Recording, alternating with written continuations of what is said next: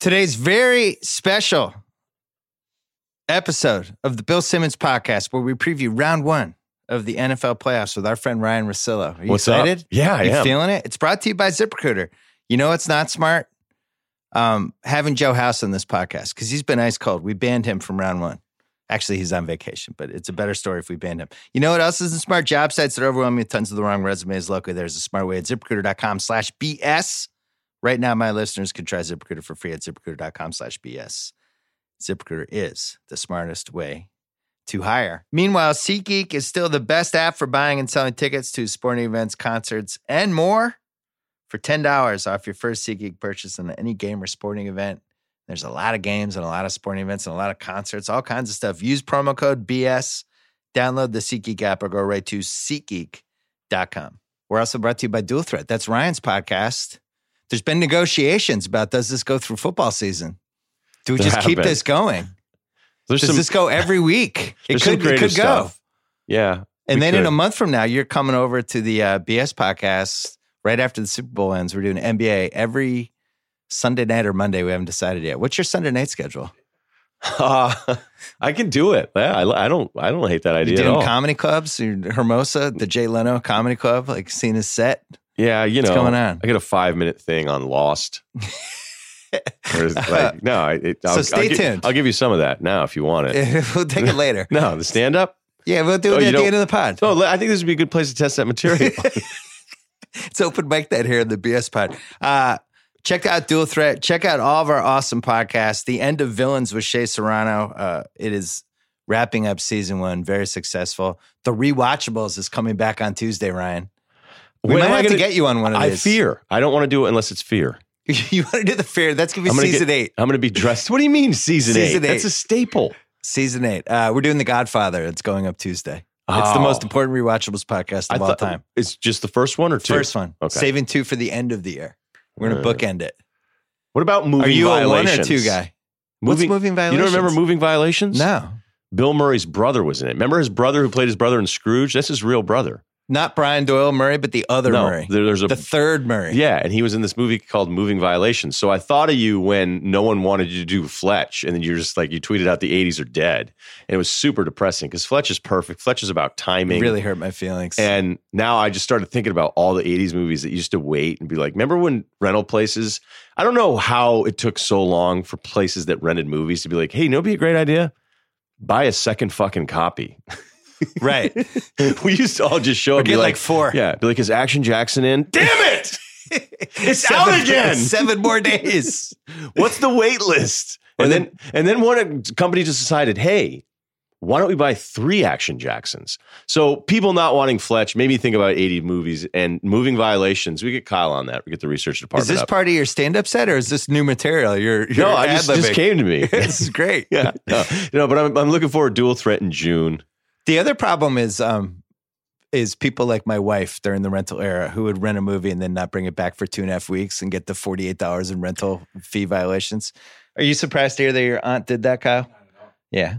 Think That of what, was a, the what a other thing great that scam that stores. was. It really was. yeah. Yeah. All right. We're going to talk about not rentals, but one of the most fascinating round one NFL weekends I can ever remember coming up right after this first Pearl Jam.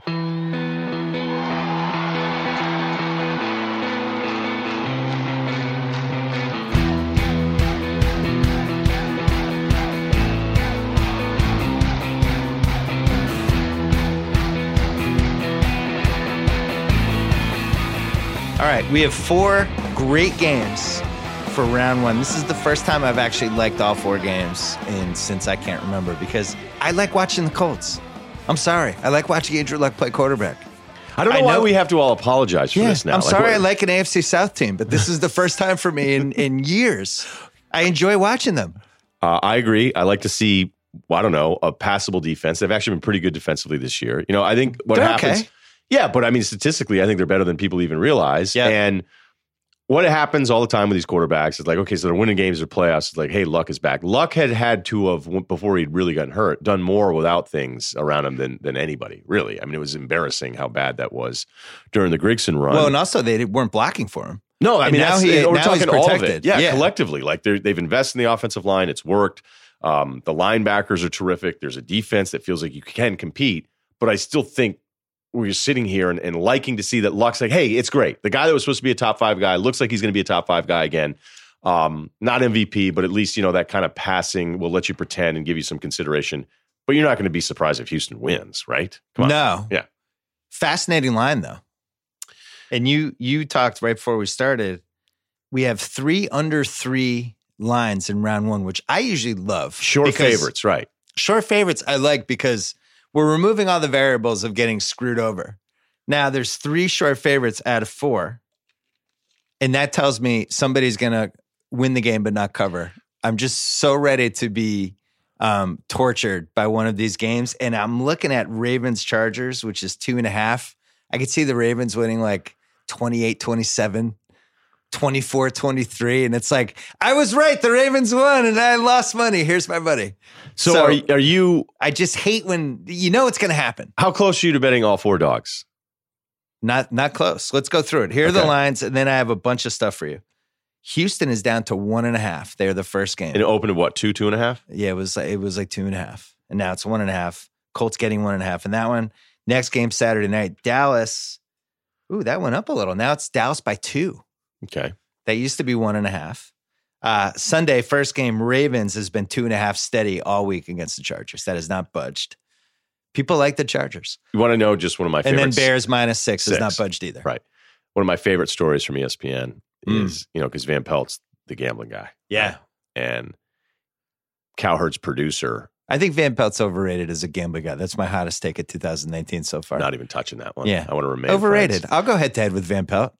So Cowherd's producer, really good guy. Yeah. Um, we were in a commercial break and he comes out of the and he had just done his blazing five. And he's like, Man, he goes, Cowherd's unbelievable. Van Pelt's like, What are you what, what are you talking about? We got he got Yeah, yeah. He's like- competitive. He's like, Cowherd moves lines. Van Pelt's like, no, he doesn't. Because Cowherd had told his producer, he's like, look at that. He goes, the line just moved after I gave out the pick on the Blazing Five. And Van Pelt was like, He that's turned not, maroon? Yeah, he's like, that's not what moves lines. Your Blazing Five segment. He goes, it's sharp money. Whales, sharp money comes in. That moves the line. well both but but both sides are right. People, Because people were, it was a heated. It was very, I walked But away. Sal and I, every time we do future podcasts, we move the lines on the online you move the lines too? on You're- the future bets, not on the actual game lines. But we've moved lines. We always we joke about it. We never bet it before we do the podcast. oh, that's what you got to start doing. but it was like we had the Bobcats. We were like the Bobcat. They were like fifteen to one to win the uh, whatever div- terrible division they're in, and we are like, "This is a great bet. We should do this." We're Didn't talking the do it. Charlotte Bobcats. Charlotte Bobcats, and then Named after their owner? yeah, Named after Bob Bob Johnson. Bob Johnson. I don't know that enough people we did the pot. It was ten to Yeah. one. Then it became eight to one, and then it now I actually think Miami is. But that's that's okay, so I got you. I, I went on. I do track. think Go the ahead. online sites listen to this stuff, and if they feel like, oh shit, they're we're giving away too much value, they'll tweak it. All I right, think it's really hard to move a game line though. all right. So then it's undetermined. We don't know. We don't know yet. Okay, so So here, for, here's my first. I have a bunch of stuff for you today. This is first thing is a passion thing for me. I think there should be two more NFL playoff teams. I actually think there should be 14. And I think the one seeds in each conference should get a bye. And then we go two versus seven, three, six, four, five. And we have six games on Saturday and Sunday. so it's two buys then. Just just the buys for the one seed. That's it. Oh, just the buys for the one seed. Okay. So if we did that this weekend and we had three games on Saturday, three games on Sunday, which by the way, is anyone arguing with more football on this weekend? I'm not. Nope. Um, Pat Steelers would be the two seven in the AFC, and Rams Vikings would be the two seven in the NFC, which isn't a great game. Pat Steelers would be phenomenal, especially coming off this whole Antonio Brown versus Roethlisberger thing. And I, guess I have a couple points there. One, why not? What's wrong with more football? And then also, can you think of a team that deserved to buy less than the New England Patriots this year? They went 11 and 5. They had two impressive wins the whole time. Um, just not a great football team. And they just get to basically put their feet up in a chair and hope that the Texans beat the Colts and they get to play the Texans around too, who they've owned this whole century. And then they get to watch the Ravens or Chargers beat the hell out of uh, the Chiefs or vice versa, whatever happens to that. The roadmap is too easy for the two seed, I think, right now, the way we have it. I think they should play an extra game. What are your thoughts on that? Okay, extra football nobody's upset about. So I see what you're doing here. You're doing seeded two through seven, the three games, and then you just started up with the four games for next weekend, right? Or four Same- teams, four teams for next same weekend thing. in each conference. Yeah. Okay. Um, as much as I agree with New England this year, because like everybody's afraid to do this thing. Like, how many people have you heard say, like, oh, you know, th- like, wait a minute, they beat the Bills in their back? That would that surprised me. So many Pats fans like, oh, you guys are talking all this shit, and you're like, you beat the Bills, you beat the Right. Bills and Jets to close out the season. I went through it. I will say it again on my podcast, and I'll say it now here. The last time the Pats lost three games by double digits or more in the same season with Brady as the starter was 2005. When you get smacked by a really good team, or that's one thing, but you're getting like they don't do that. They don't lose games the way Yeah. they've lost games this year. So yeah, Brady hasn't been the same. Gronk hasn't been the same. We know the defense isn't loaded with all these different playmakers. Um, is it? Impo- I almost think it's impossible for them to go to Kansas City and win win down there. I really do. I don't, I don't know how the defense is going to be able to hold up. Well, I wonder the last couple weeks they started running the ball more. They have, And- I, but I don't know. Do you think that's a per week matchup thing, or now they've changed their No, identity? I think that's an identity change to get ready for what happens if they play Kansas City because you cannot overstate how bad Kansas City's run defense is.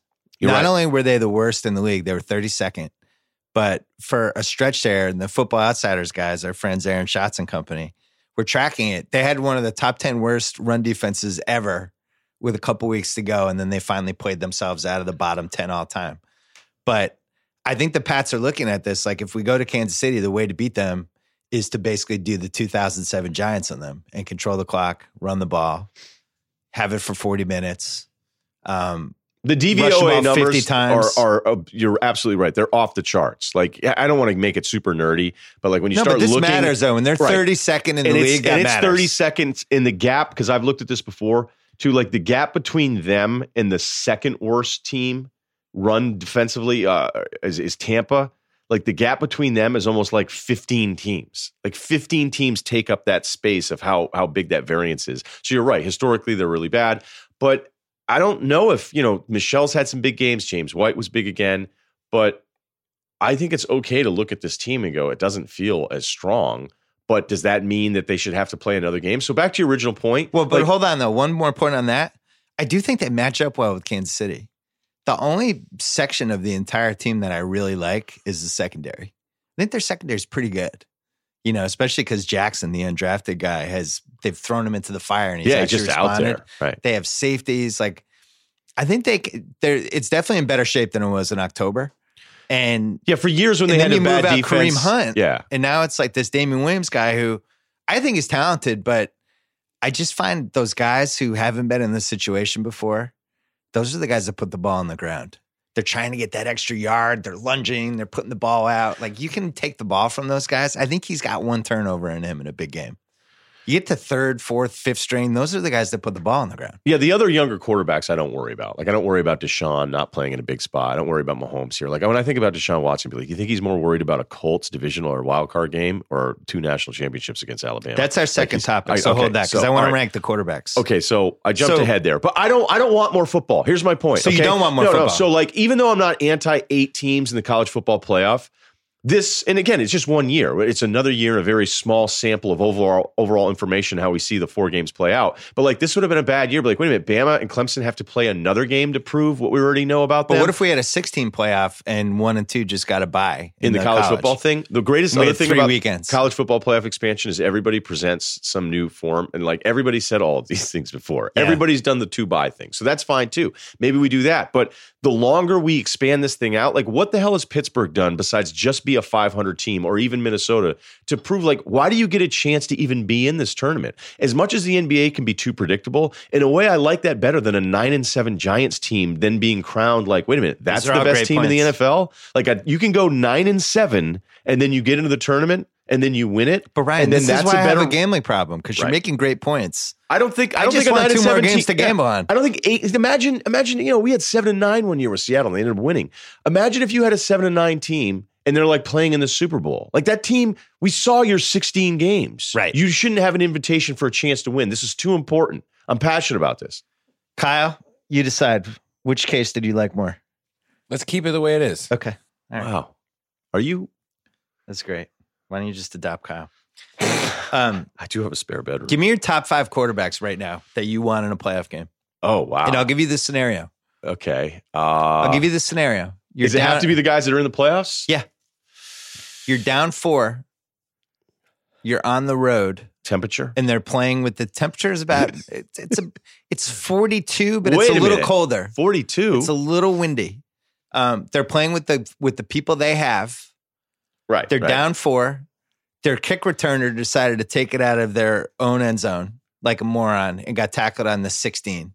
Now you got to go 84 yards in four and a half minutes. Pull the Cyrus Jones. They pulled a Cyrus Jones. Now you have to go 84 yards in in let's say four 420.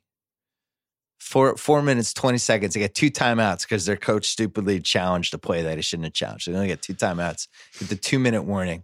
Who's your number one choice for a QB with their team in the spot? All right. So Trubisky. No, I'm just kidding. Um, I'm going to go Brees. Brees won. Yeah, Brees over won. Mahomes. Yeah, over Mahomes. Just Brees indoors and outdoors, or just Brees indoors? Well, he's going to be indoors if it's still Brees. well, he oh, he's indoors yeah. this whole playoff. He's so indoor that- the whole So that's right. fair. So that's okay. so if you're giving me so, So when I asked you temperature, indoors. that was stupid because if he's indoors, you know he's indoors. It's fine Um, though. I put Mahomes second. Okay. This is me putting this together quick here. Uh, I put Brady third, Brady third. Wow. and that was you know what? That's even more faith than I have in Brady. yeah, because you know why? You know what's really hard to do is not put Russell Wilson third there because I do trust him. Now I don't love his weapons as much as the other guys. I would have Wilson third. so you'd have Wilson third. All right. So we do you have Luck ahead of Brady? I would I have, have Luck fifth. I would have Mahomes one, Brees two, um, Wilson Oh my God, who are you? Luck four. Oh my God. Watson five. No way. No way. Yeah. I mean, it's not that different this year. Here, here's why. you're going to put Deshaun Watson ahead of Brady? That's no, you're not. But I'm including QB, cast, team, offense, what the defense is. DeAndre Hopkins the best receiver in the NFL? Well, that's the thing. So if I'm Brady, it's third and 11. I'm on my own 28. I need a first down. Where am I going? It's not Edelman. Where am I going? Gronk will be doubled. Edelman has dropped that pass ha- half the time this year. Gronk, half is Gronk half is is, like- a lie. He was bad against the Steelers. Gronk is single covered. They don't even they don't even have to double cover him anymore. I got Well, Philip when he was single covered by Miami, you lit him up. I have Uh, whatever, whoever their best linebacker is is just marking my dude coming out of the backfield, whether it's Right. James White or Michel or whoever. I don't have to worry about Brady scrambling at all. What about Where am I going on third and eleven? Yeah, Hogan. That's the thing. It's like the guys who are going to decide this Patriots season. It's going to be a third and eleven. It's going to be like Cordarrelle Patterson, Hogan, Dorsett, because those are guys that are going to be wide open. It's going to be like that giant Super Bowl where they didn't. They Chad Ochocinco was just on the right side of the field by himself for the second half, and the Giants were like, "Please start with him. We're not covering him." and in one of the great calls that you've had in the 2018 year is when we were doing a pod together and the breaking news came down that the Pats got Josh Gordon. And Yeah. you were already pre upset. It was like you were dating somebody you really wanted to date and Yeah. you were depressed. And your friends were like, hey, Bill, why the long face? And you went, when she dumps me, it's going to suck. And they were like, wait a minute, why can't you just enjoy the now? Enjoy the three months with Josh Gordon. Right. It's like because I know my feelings are going to get hurt. Exactly. And not having him is a big loss. It is a big loss. It wasn't. he wasn't perfect for what they were doing. He did it. I mean, He I had, feel a, he had a few catches every now and then. We were like, man, you know, I feel bad because it was what I was afraid of was that it was going to work out well enough that they were going to start relying on him, and that's exactly what, That's happened. exactly what happened. And not only that, but nephew Kyle became as enchanted by him as anyone I've ever seen. He would scream flash every time he caught one, and he really was all in. And that's when I really got concerned. I was like, we can't put all the eggs in the Josh Gordon basket. He has done this since he was in high school. Okay. So let's It's get back. bad. To, let's get back to the headline here, though. The headline here You- is you- that- there's no way you actually would rather. You, so you're you're going the Watson Hopkins thing trumps any Brady experience, and a guy you trust. No, and also the Watson scrambling thing. Watson's ability, and he did this the other day in the in what was a must-win game for them, um, a couple times against Jacksonville, which they ended up putting away. But he had a couple plays in that game, and then the week before, where it's third and 12, third and eight, they have him sacked. He's about to go down. He spins out and creates like a 25-yard play out of nowhere. Brady can't do that anymore. Brady, Brady, if the play's not happening in three seconds, it's probably not happening. He'll throw it away. He he's not going to run around with it, and that's it. And and their offense is designed now for like what's going to happen in that three seconds. This is really more than a question about which offense you trust. Well, he's most. 41 years old. And these are the worst weapons he's had since the 06 team. It's just a fact. Yeah, I I still would love to know what he says to Gisele in private moments. I think she he- says to him, like, I told you you should retire Right, two right. years ago. that's pretty good. I told you, Tom. That was pretty good. I told you after the Atlanta game, you've had too many concussions. it's the least attractive she's ever sounded. But uh, I wonder in private moments if he just goes, I take a fucking discount every year yeah. and I gotta I got Every single year they like, give me Josh Gordon. every every they fucking pull and Josh get- Gordon off the scrap heap. right. That's my that's my weapon this year. Every fucking year I do this shit for you guys. Yeah. And all And- I ever asked was that you trade Garoppolo.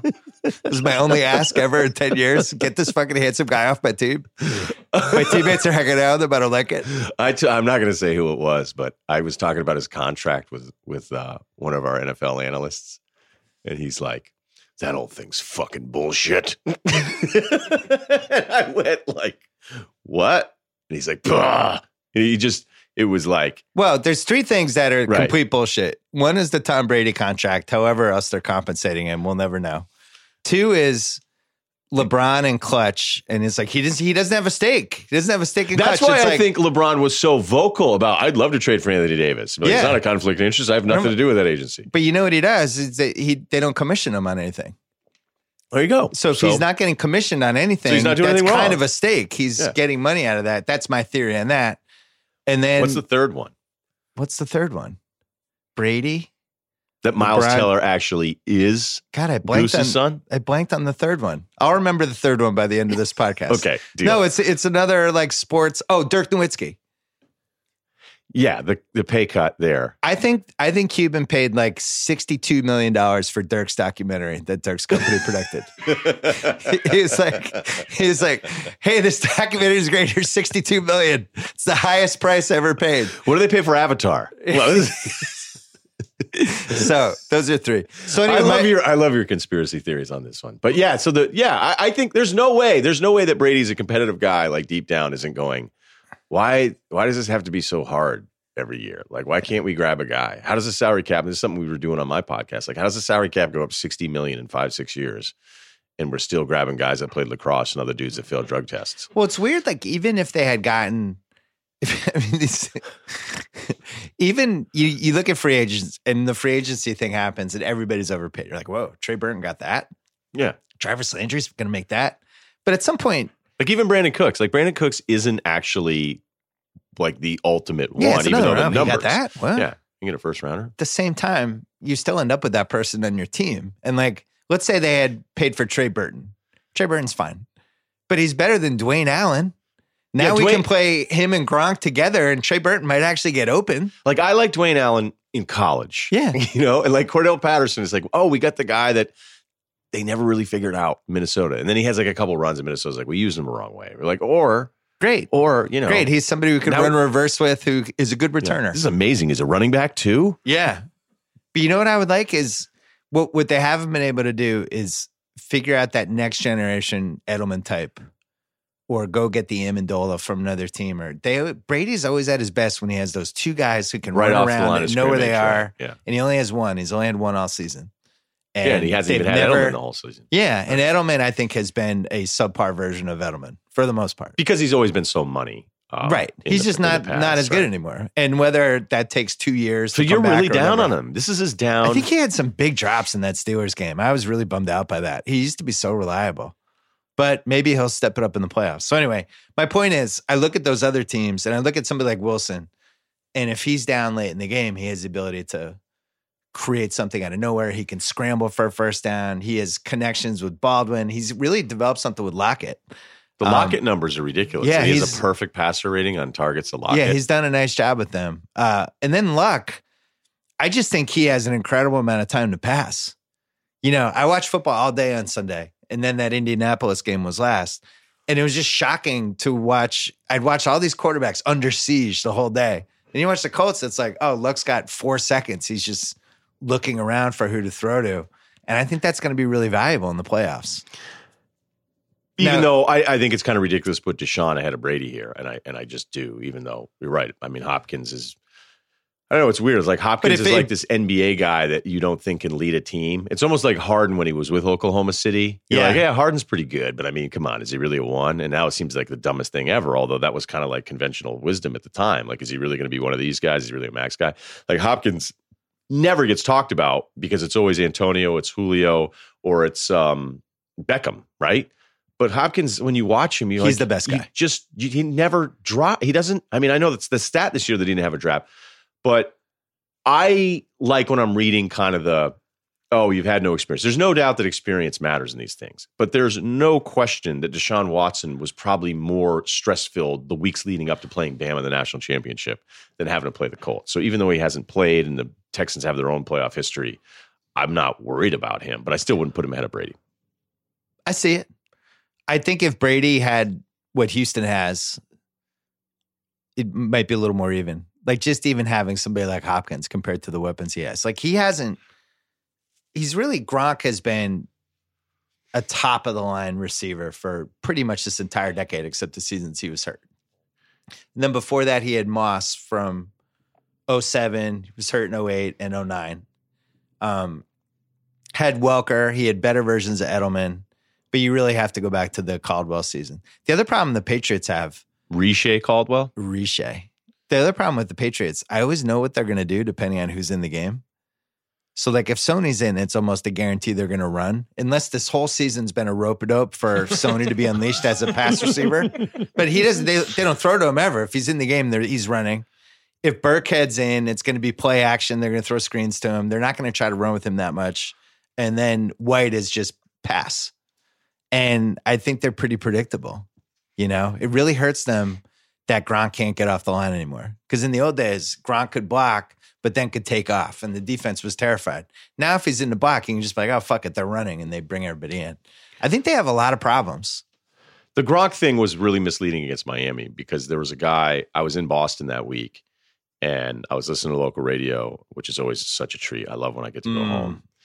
And but they had a really good breakdown guy on um I think it was Felger Mazz's show where where he was like studying Gronk against the Dolphins.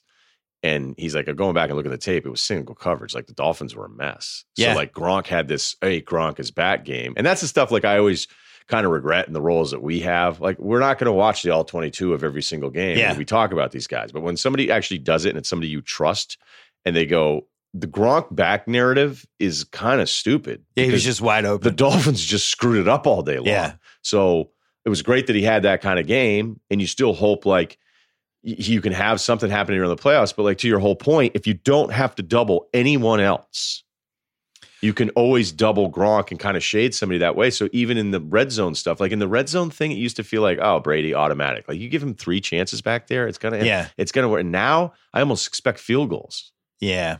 It's almost like I don't want them to finish at the five or six. Like I'd rather them throw from the thirteen. The Gronk thing is really bad because all you have to do is go back and look at the old footage of him. And it reminds me of like Blake Griffin and like you watch certain guys, you're like you've you've watched Blake Griffin. Blake Griffin's put up good stats this year. It's like 24 and 10, five assists. He's shooting the three better. But if you watch him in traffic going to the rim, and then you go back to 2012 when he was going to the rim, it's a completely different guy. And that's what it's like to watch Gronk. Gronk and was he's probably aged better too. Like Yeah, Blake's he's probably aged better than some of those dudes. in basketball, you can add the three and you can expand your game and pull out. And when you're a tight end, what, what's Gronk going to do? He's he was brute force, force he wasn't avoiding anybody. That's why he was always getting hurt. You just couldn't tackle him, Yeah. and then it just turned into like a bunch of banshees. Let's uh let's take a quick break. We're coming back. Let's take a break to talk about Squarespace. They make it easier than ever to launch your passion project, whether you're looking to start a new business, showcase your work, publish content, sell products, and more.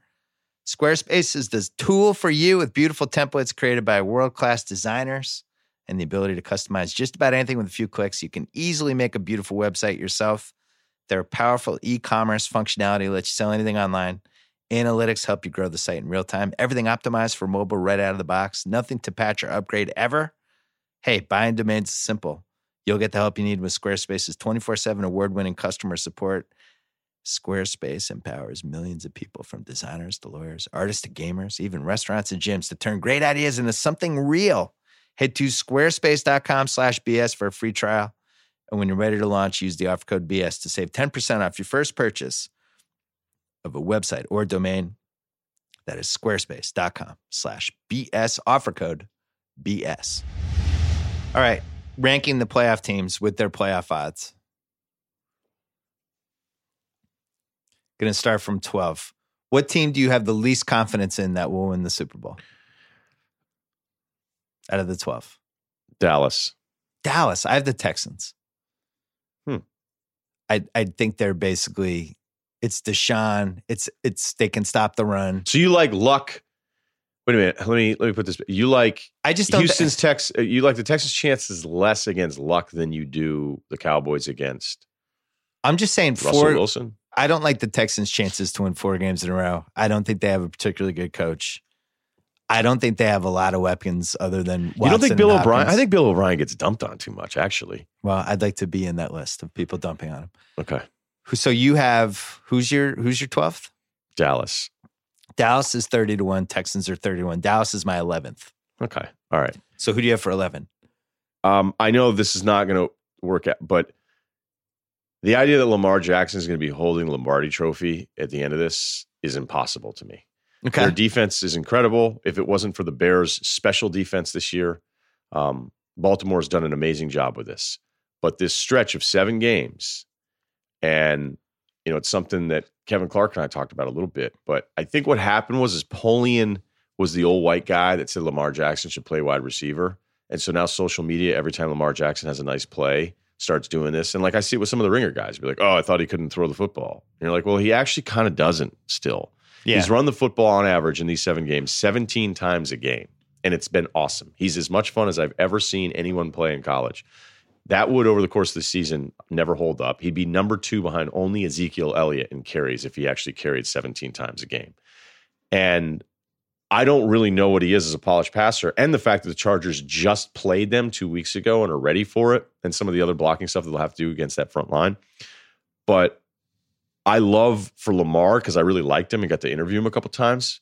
But this whole, okay, he's an awesome quarterback, proved it.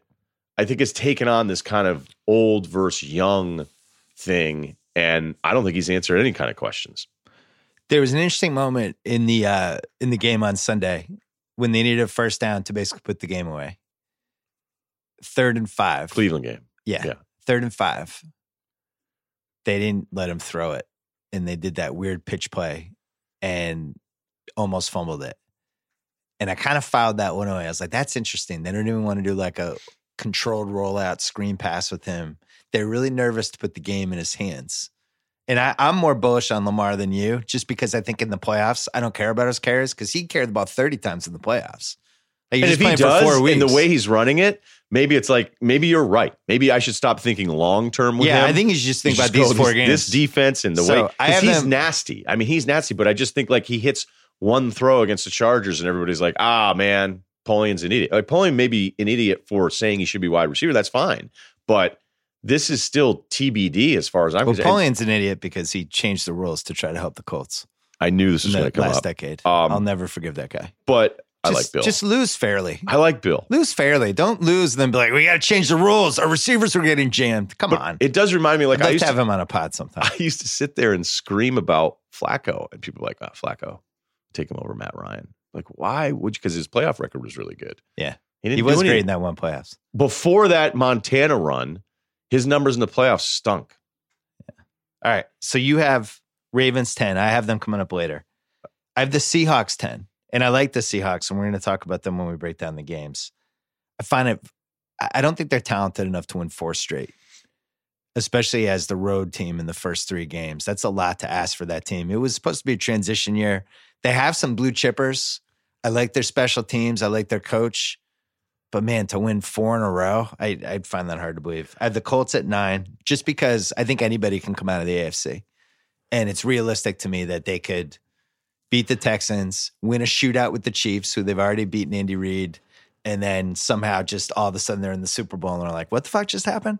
Um, Eagles, I, uh, oh, you, who do you have at ninth? Um, I have so I have Dallas 12th, Baltimore 11th. I have Seattle 10th. Yeah. I have Philly 9th. Philly ninth. So Philly's 35 to 1 to win the Super Bowl. The Colts are 28 to 1. So I have I Philly. Philly eighth. I have Philly behind the Colts. Okay. Uh, I had Philly, Philly eighth. Here's the deal. They're not as good on offense this year, and they're also not as good in defense. Yeah. I mean, it's just there's, it's pretty significant where they're at. Uh, we could get caught up in the Nick Foles thing, and I Let's love, get caught up on it. I I love trying to figure out who he is, but then I always think of it this way. He's way: God's quarterback. That's who he is. he is long, goes deep. Um, when a staff Big Dick Nick. or That's you what the could- Ringer staff calls him. We got like 10 Ringer Eagle fans here. They call him Big Dick Nick. That's great. Yeah. He is the Juan Uribe of the NFL. Well, remember the remember Bachelor Party? Remember Bachelor Party? Tom Hanks, yeah, I remember Bachelor Party. the male stripper, Nick the Dick. Was that like, why do you call you? Why do they call you Nick the Dick? And he whips it out and throws it on the on the hot dog plate, and it just makes this big slap. And they're like, "Oh, that's Nick the Dick. He's Big Nick Dick now. He's they the should cousin." The Eagle social media team should try to find a way to like do Put a Nick mashup of that. face on yeah, that. yeah, on that why guy do they call you Nick the Dick? instead of like every other meme where it's like, oh no, do the girl in the back seat in the cardigan that's kind of doing this awkward smile. Yeah, Um, I'm tired of that one. Let's uh let's see here. I'm more bullish on the Eagles than you. Now, I think they're going to lose this weekend, but uh, I do think I think this, this is this is your spiritual thing, and this is where I sometimes I'm like a little bit too hardcore. Where I'm like, come on, we just know they're not as good, but you like this stuff, and sometimes the Spirit Award works on this. Well, like they're couple rallying at the end. They get the masks out. they got healthy at the right Chris time. Long made a shrine to Foles. I do think Foles has some weird effect on them. Do you know that He when took over, and there's something about him. There's a confidence that they have, and they got some guys back. They got some offensive linemen back. Bennett started really playing like a like a beast. They have like three guys on D that make shit happen. Um, I don't know, and and they're really confident. That's the thing. I don't like playing teams in the playoffs that are like, we're not scared. We've been here before.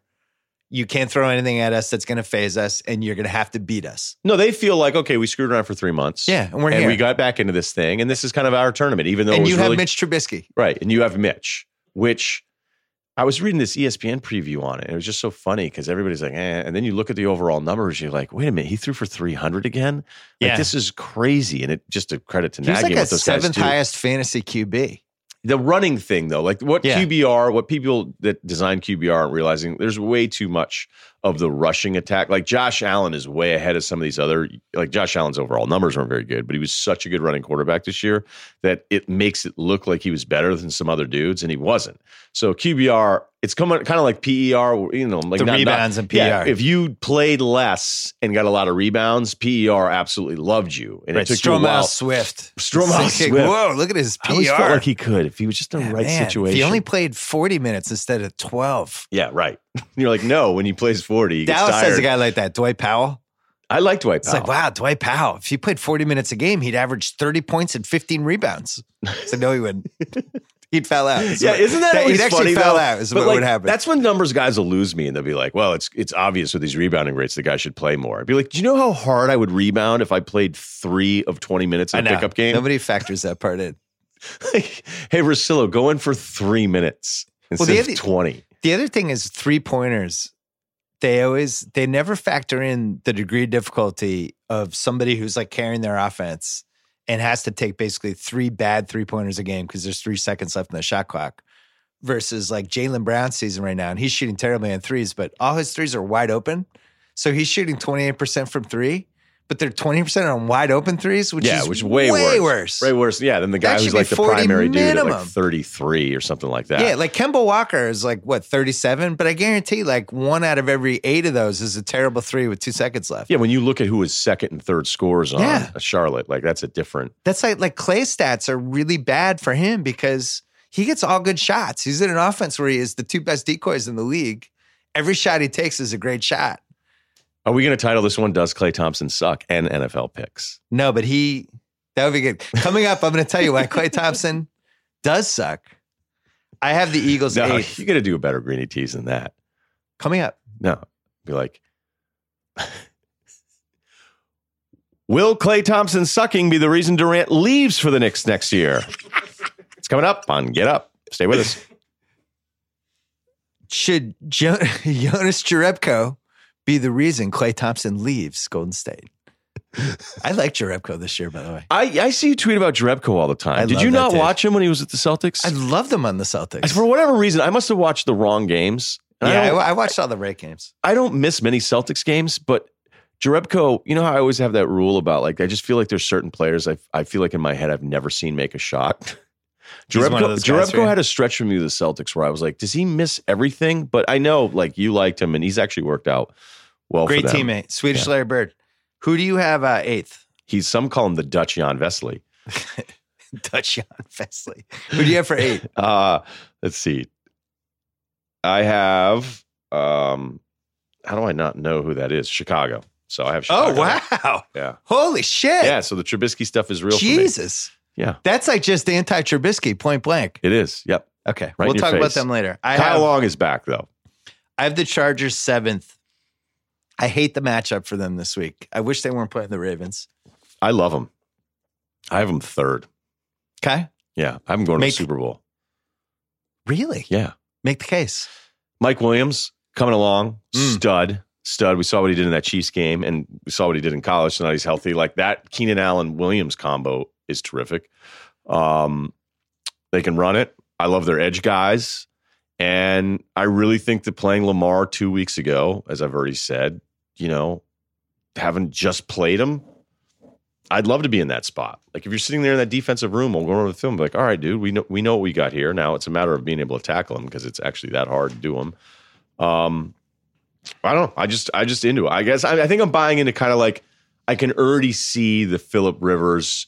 It's going to be like 15 years of bullshit, and then Philip gets to sit up there, and then all the TV shows are going to do the.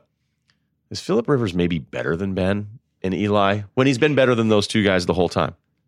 Wow, this is like just pouring for Robert Mays right now. Rivers is his guy.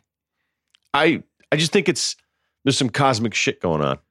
They lose. They lose this weekend. Uh yeah, I'm just picking them because I'm just I always think about how shows how they graphic it in the morning. Like is Rivers Maybe the Rivers goat? was the best. Yeah. Who's your daddy now? yeah. A lot of that Right, stuff. Right. Did LaDainian Tomlinson hold him back? Yeah, that's a good one. I subscribe to that one. He was the Antonio Brown of last decade. How uh credit pie? How much is Charlie Wet Whitehurst mentoring? Coming up next, we got Charlie White. Charlie Whitehurst, he Yeah. played with Phil Rivers for two years. He's going to have some insights. I don't know if Whitehurst was there for two or twenty. Honestly, He might still be there.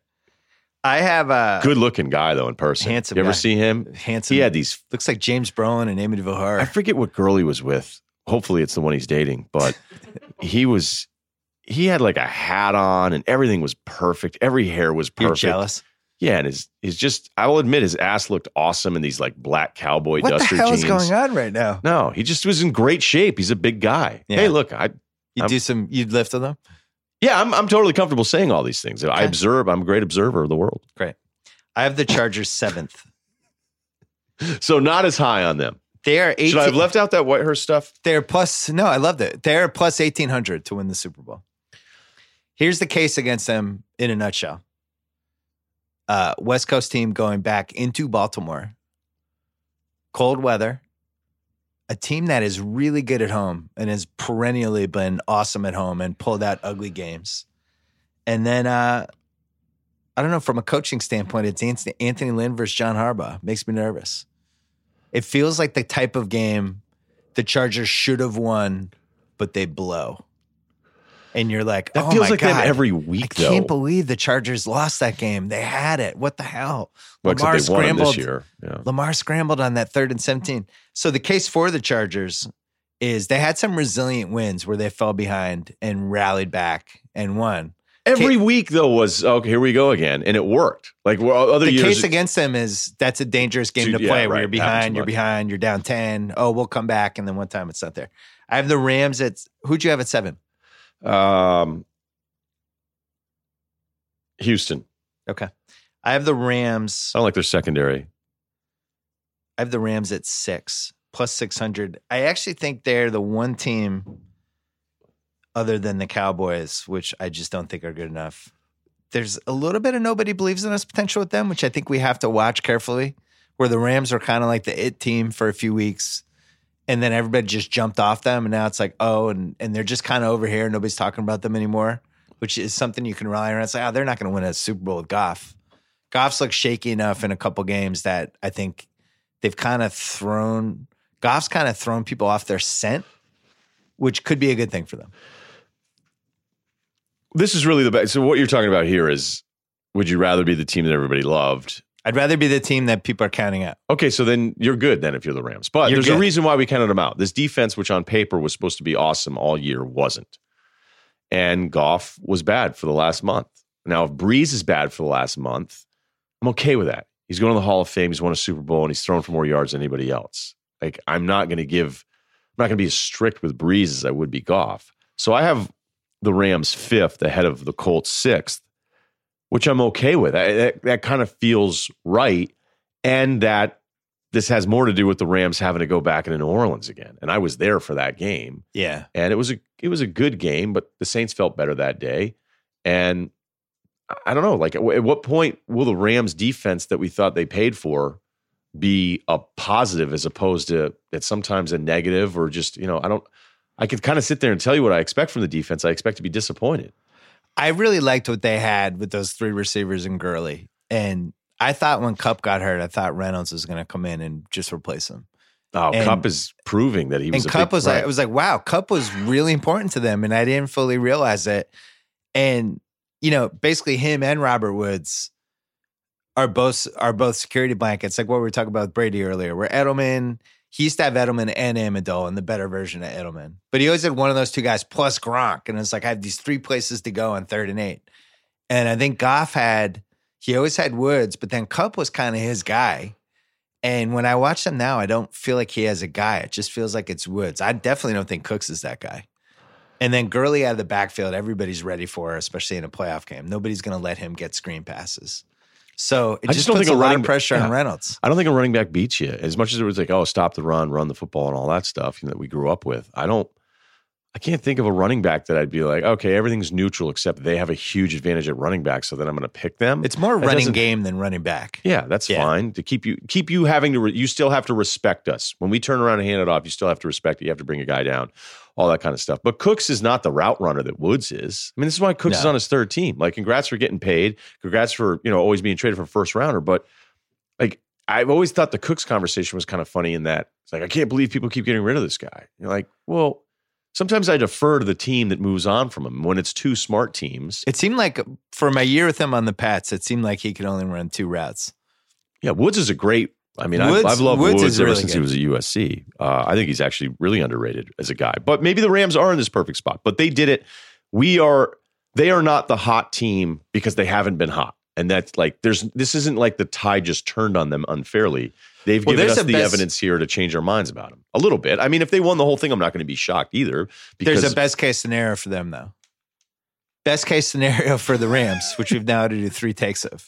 the Chiefs, The Bears come there in round two if the Bears take care of of uh, Philly. of Philly, and they have Trubisky on the road. And you're That's- just hoping yeah. Trubisky just melts down completely. Now in the other game, you have Seattle takes care of Dallas. They go to New Orleans. Russell Wilson in the Superdome does some Russell Wilson thing. The punter puts four punts inside the three yard line. Just one of those games, and now all of a sudden the Rams are home against Seattle in the NFC Championship game. That's the roadmap for them to make the Super Bowl. I don't think they can win in New Orleans. I don't think so either. Yeah. I don't think anybody's going to win in New Orleans. I don't. So that's kind of. I mean, that's why I have the Saints going to the Super Bowl. I know it's chalk, but they're just a different different team down there, and that's why the one seed for them was probably as important as any team in the league. I have the Pats at five there. Oh, I'm sorry. The Rams were six to one. I have the Pats at number five. They are plus six twenty five, and the case for them is basically how how these seeds in the bye week broke for them, and the fact that they might be able to play Houston in round two, who they've beaten consistently, and then they're going to luck out with whatever happens in the other game. What if though Belichick lost to Vrabel, Patricia, which has to like if I was good friends with Belichick, I would be texting and be like, "How'd you lose to Matt Patricia?" Hmm. He's making some friends there in Detroit, huh? Um, what if he what if he lost to Bill O'Brien? I don't think he ever loses to Bill O'Brien. Yeah, but I would have never thought he was going to lose to planted Matt O'Brien Patricia. Houston. I think he threw that game because he felt bad. think Belichick. I think I think that was point shaving. That's probably you're probably right. He didn't bet on it. He just mentally point shaved. he just felt bad. The guy used to work for him. He wanted him to get a win Right. on TV. Just threw it away. Like that pencil thing, man. I have the Chiefs fourth plus four seventy five. Wait a minute. So you have them fourth? Yeah, You really hate that Chiefs defense? I do. I don't like. So the only thing I can remember that remotely approached this was that year the Colts won the Super Bowl. Oh, Uh, right. So that defense was so bad against the run. But then remember, all of a sudden, Bob Sanders came Yeah. back, and at least he was able to like come I flying in and Sanders. tackle some Oh. dudes. Now, I remember doing that whole thing. And if you really added it all up, the Bob Sanders part of it is how it's always remembered. Like Bob Sanders came in because they were, I think it, you had to go all the way back to 1981 for Yeah, they team were like was 32nd. so bad against the run Yeah. that actually advanced and went through the whole thing. And then, yeah, it just was weird. Like at the right time. And actually, the way it played out for them in the AFC title game was really the only way that team could have won, where they were they just fell way behind and kind of threw the other team off what they were doing. The other team had so much success, and then the momentum of the second half kind of swung their way. But I, I felt like the Patriots were better than them that year. And out of all the Patriots losses, that's the dumbest one to me. That's the dumbest one. Even the Giants losing those two Super Bowls, like the Giants outplayed them in Yeah, 07. right. Giants are You watch that game, it's like, eh, the Giants kind of deserve to win. 11, both of them were terrible. That was just a clusterfuck. Right. But that Colts game, I'm like, man, really, And then you I get to play the, the- Patriots right. lose that. You get to play the Bears. Then you get and- Rex Grossman. and both both teams are going. We just like our ring is waiting for us. Yeah, that was the Super Bowl. Yeah, Who do you have uh, fifth and fourth? I have the Rams fifth. I have the Pats fourth. I don't think you know we've already been over this, but uh, the beating the Bills and Jets thing, I, you know, that's just a benefit of the doubt thing here for New England. At some point, like I'm not, I'm not going to put Indy ahead of them. Who do you have third? I have the Chargers third. Okay. I have the Ravens third at 18 to 1. That's insane. I know. You really think at the end of this for you're going with the just run them 20 times a game and maybe it works and their defense is awesome and that like I cannot imagine Lamar me, it's winning a- this thing. It's a pure matchup thing. Round one, I like the matchup. Round two, I already know they can beat the Chiefs. I think the their offense against the Chiefs defense has all the makings of what we saw the last time, where they just have the ball for 41 minutes and it's just 40, sec- 40 seconds a pop, run, run, third and three, first down. So that game that, change the clock. that those fourth down conversions, the fact that the Ravens could have won it like three different times there. Like you are all in on that. I'm not all in. I'm just I I just think they're a safer bet than the Chiefs. I don't like teams that just can't get stops. The Chiefs are like if if they're down four and they just need to stop the other team's offense once, I don't think they're gonna be able to do it. And that's before you get into all the Andy Reid and all the baggage they have and the fact that they have their third string running back and I, it just makes me nervous. The one good thing in their favor is their special teams have been great, and they might have the ability to swing a game. I think their special teams either first or second DVOA, but they have the ability to get a big return at the perfect spot or punt block or whatever the hell. I just like the Raven. I think the Ravens are good, and I don't think Lamar is a perfect QB, but whatever they got going with him, it's like it's. I think you can win with that in January. It's my take. I just can't see them winning four games that way. I just don't. Well, so here's the roadmap though. They win that game, KC, and then they get the Pats in round three potentially. And that's a team like they've always had success against. You know? Yeah. Uh, I mean, what? So because Ray Rice broke off a big run, you know, seven. uh, You know, I know. Look, sometimes like That game was a that game, the Pats got killed in one of killed, those games. killed in that one, and then they had the field goal game in the other one. Um, But my my thing with the three, four, five Ravens, Chiefs, Pats, I think it's all even. I just And- can't believe you have the Ravens that high. I just don't think that the Lamar But I think would hold three, I think month. that three, four, five. I think those that's a clump for me. And yeah, I could have put the Pats So who do three. you and have two? I have uh, the Bears two and the Saints one. Oh my god! Yeah. yeah. So Yes. you have the Bears two, and I have them. I know. uh, seventh. I like defense more than you this year, though. Their defense is that kind of special. Their defense just- is if they have a lead and they can keep it, they will be able to protect the lead, and I like that. And I like the fact I think they stumbled into a running game these last four weeks that they've figured out the Cohen Howard thing in a way that I think I feel good about now. Yeah, I didn't expect this from Howard to close the season, and then Yeah. he goes off. And I had him on my Tarik- fantasy team all year. I was waiting for it, and it just never happened. And then they him? Finally didn't him the last week. I was done already. already That's done, Part of the reason I was done was because of Jordan Howard. But uh, I like the matchups for them too because if they can get by the Eagles, then we round two is the Rams, and we already discussed like their defense just hasn't been good. And if you and if you're trying to get Trubisky's feet, And if you're the Bears right going team- to LA too, it's not like it's the end of It's not like going down to New Orleans. It's not like going to Arrowhead.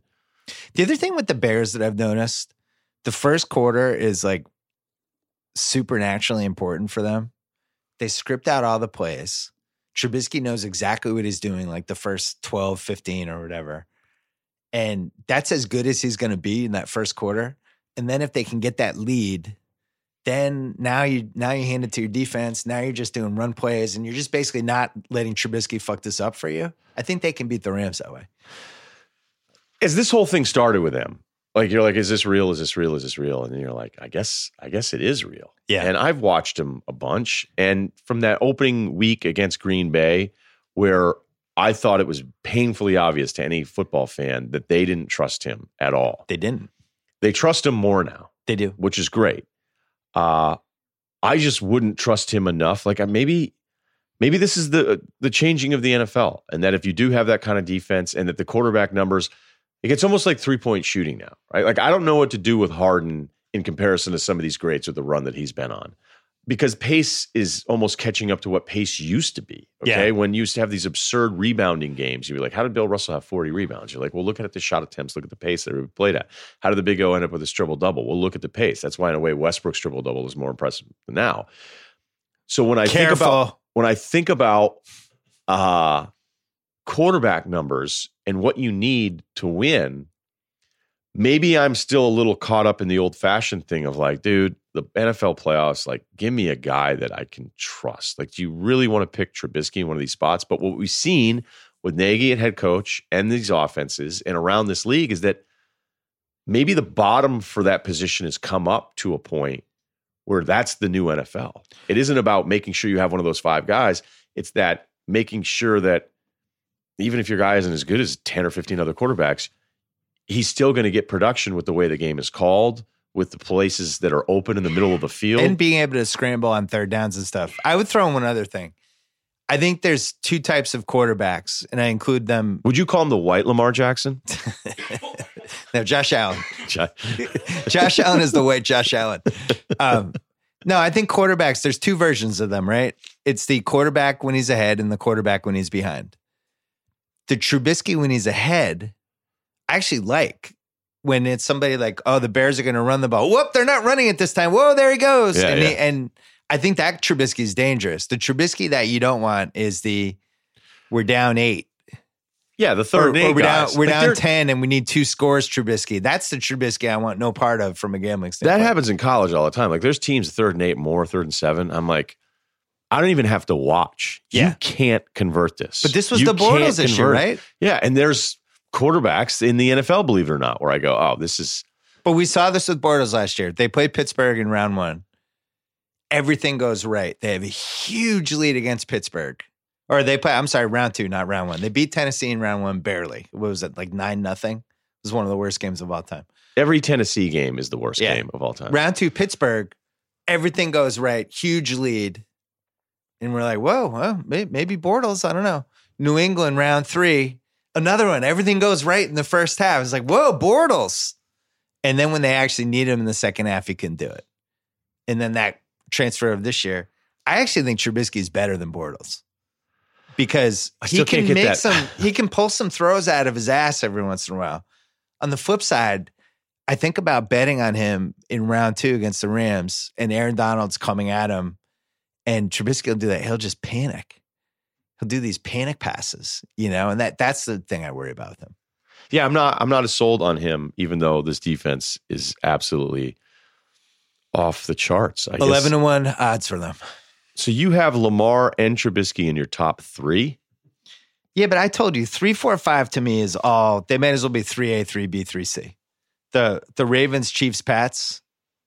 Um, I just think any of those three can win. I think it's going to be like the NFL always is, where it's going to come down to who's the dude on the Patriots that year in the Ravens game who stripped uh, the receiver to get the Pats to the Super Bowl the second time they played the Giants, Sterling Moore. Yeah, Sterling Moore. It's right. going to come down to like a. Sterling Moore play. It's going to be two of the Pats, Chiefs, Ravens, and the super, whoever goes to the Super Bowl. It's going to be Sterling Moore stripping some dude in the end zone after he caught the winning touchdown pass.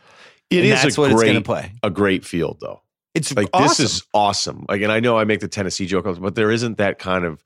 no. You know, we don't have we don't have Connor Cook going up against. I mean, remember that game last year? No, I, th- I think the Two reason we like it is all the quarterbacks.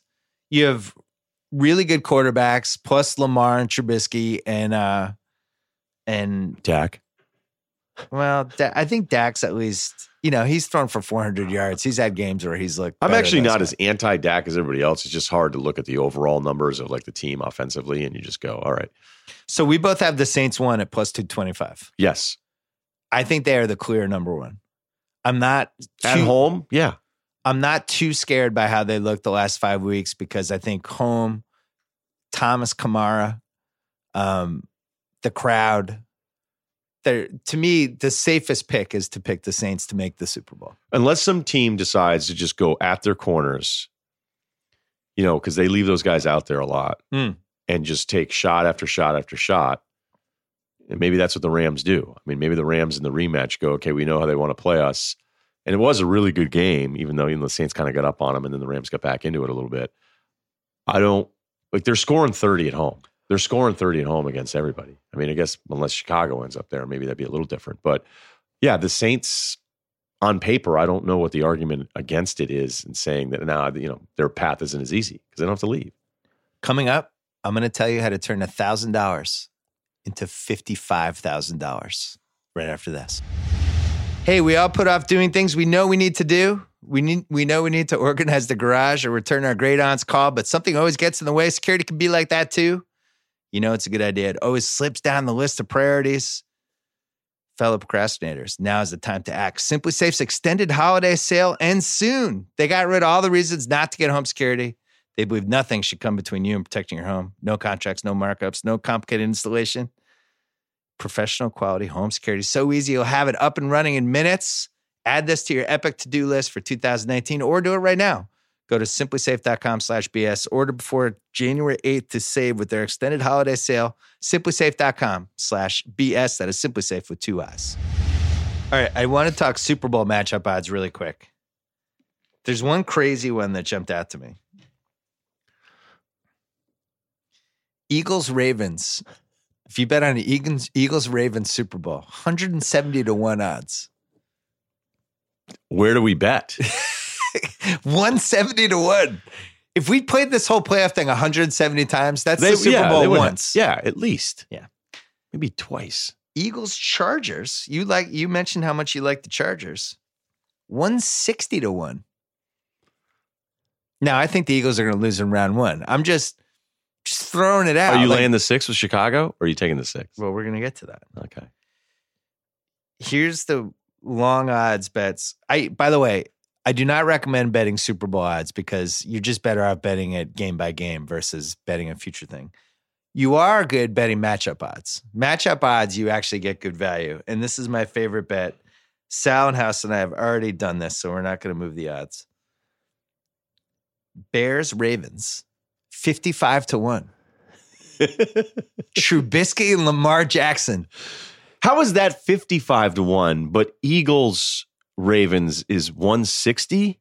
170 to 1 because the bears are favored they're I two get two and a half to one favorites Right, right. I get that. well they also they do it by whoever's betting it if nobody's betting right. that they just keep it where it is 55 to 1 ravens bears that No? would be no. I just Lamar and Trubisky the storylines all week. I so can't. who's that your would be super bowl amazing. pick Uh, it's Saints, Chargers. saints chargers looks like plus 140 plus f- Wait a minute. that's a weird one 1450 so i guess you bet 200 to win 2900 basically you bet 1000 to win 100 to win 1450 so it's almost 15 to 1 odds basically we got there. Yeah, got there eventually. it's a hair under 50 to 1. 145. But those right, aren't great odds. I would rather just bet all those games game by game versus doing that. No, but you're you're the like whenever anybody does this future stuff, I go, well, I'm just going to lose that. Why would I? Why would I bet a thousand bucks on that? Because it's not going to happen. But if you just kept doing it enough, like, don't you think you'd win one out of 170 bets to make up? You know well, what last saying? year, Like, that's Eagles still- Pats would have paid off pretty well, I think. yeah, but not not 160. No, not like 170, that. Right. Eagles Pats this year, 60 to 1. Big Dick Nick against Brady, the rematch. Imagine if Belichick lost to Foles twice. God. Well, he lost to Eli Manning twice. What's worse than that? Foles lo- losing Eli to Foles Manning's twice. like the Fredo, the fucking Manning family. and We lost to him twice. See again, I would love to know if like Belichick had a buddy. He was banging cocktail waitresses two at a time. Don't you know who I am? I'm Moe Greene. Uh, I'm really ready for the Godfather rewatchables. it's like the two at a time thing. Is, is Fredo was so good, especially in the beginning when they're at the wedding, and Michael just is totally up drunk to him. Hey, Yeah. Mike. Yeah, but his date is just a mess. Yeah. and then Michael's take care of this. Take Yeah. care of this. Yeah, he liked those gonna have to take cocktail waitresses, man. Seahawks Pats is 45 to 1. The uh the consensus favorite seems like it should be Saints Chiefs. That's plus 315. Saints Pats is plus 375. I want it to be Lamar Trubisky now, though, because I want to see the TV shows graphic. I want to see the graphic. Well, all the like- college people would go nuts for that, right? Well, they would. I mean, I talked to Larry Fedora when he was, you know, he had Trubisky there, and Larry's a good guy, and he came by, and I was like, "So what? What do you think?" And it was. I'm always fascinated with like what a guy doesn't say, right? Like the Yeah. other night, I was talking to an NBA GM, and I got the Mm. sense of it wasn't that he what he was saying yes or no to; it was how he was answering the question. Where I'm like, "Oh, wait, like this guy's telling me something here," and when Larry, I asked him about Trubisky, and he just goes, well, you know, you're gonna make sure, and it just he listed like seven prerequisites of what he needed to see Mitch survive, and it was like it may take a year, maybe longer. I'm like, oh, all right. So you you don't think he's like? It just felt like you don't think he's ready, or this thing may not work out. And then you add in like what Lamar was in college, and then even Eric Weddle going, dude, when he showed up at camp, we're like, oh my god, you know, like he Weddle said this recently publicly. If that were to happen, the amount of people saying that you should just change the way you should build your team and how you should look at the quarterback position, I can't. I would almost root for that just to see what kind of content we would get from people because it'd be absurd. Everybody would lose their minds and start saying the dumbest shit ever about the position. We were together when the Patriots passed on him twice. You were upset about it. Your father's still upset about it. I just felt like at that at the end of the first round, if you have a chance to get a quarterback who could start in a playoff game, you have to take them. You just have to. I felt like I ain't running back anytime. And as it turned out, they took the wrong running back they, from the college. I'd rather have Nick Chubb. They took the second best Georgia running back. Yeah, Chubb. Chubb's been awesome. Man. Chubb's much better than Michel. Come on, that was terrible. right. Then you have the lineman who gets hurt right away. Uh, I, I don't. You know, I don't know about taking a first rounder and a quarterback when you still have Brady there. Brady's But- 41. We're, we're the, we've all lost our minds on this. He's 41. Remember Yeah, Manning? It's like, ah, Manning could keep going. Then one year, Manning was just, it Just was over. over. It was just over. That's going like to that. happen to Brady soon. No, I've never been one of those things to be like, all right, that's cool. You avoid the nightshades, but like you're just going to play at 45 and be sick. Like that doesn't make any sense. Do you think Brady has like a Dirk Nowitzki season, like what we're seeing with Dirk now, where he comes out, he just like can't move anymore? I the watched just the other sailing? night because you It's watch so- Luka. It's, it's so so, depressing. bad. I Yeah. hate it. He I needs an it. intervention. Every single time he moves, I think he's going to break. it looks like he's going to fall. It looks like he's on ice skates. How does that happen? He's four. He's Is that like what I look he's like in Brady's pickup age. games now? This is why I stopped playing pickup. Uh, quickly, before we get to the picks, so I do the playoff manifesto every year. Most of these rules don't apply for round one because it's a pretty, pretty chalk round one matchups. Like eight teams that are fairly reliable. There's a couple that I thought uh, were worth mentioning quick. Rule number three was don't try to talk yourself into a nobody believes in us team. Rams. Rams are the closest, and I, I feel like I'm talking myself into it a little bit because they did get Hey, a bye week. You know what? We, we should at least like. It, it sounded a little anti-Rams at the time. Like they're good. Yeah, they're they good, are and they have a great coach. Right. Right. So like the idea that the Rams could be going to the Super Bowl It's not that- far fetched. no one's going to go, oh, how the hell did that happen? No. But yes, they're finishing off cold. They're the same stuff that we said about the defense the whole time. But I think it's almost just worth repeating. Like I don't think either of you were sitting there going, I feel like you know, what I kind of don't like is that Rams team. It's not anti-Rams. It's But just- Lamar Jackson and Trubisky might be the nobody believes in us guys this year. You just it sounds like you love. you love just them. railed against them. I think I'm in the minority. You so are. You I don't feel be. like there's a full fledged team yet. Like last year with Bortles, I was like, Bortles, no fucking way are they winning and wherever, and then he would win. and then the Eagles in the Super Bowl, same thing. And I'm winning the Super Bowl with Nick Foles. Get the fuck out of here. And I know. I sat there for that whole time because I'm like, that Pats defense sucks. It sucks. It sucks. Here's- it sucks. And then I go, there's no way Belichick's losing to Nick Foles. Yeah, come on. It's Nick Foles. This is an interesting one. Rule number five. Beware of the everybody believes in us team. Mm, the opposite. It's dangerous to be the team everybody Saints. believes in. But I think the Saints, there's enough of a eh, last five weeks. Are we sure? Like, why'd they tail off? That it's not a juggernaut.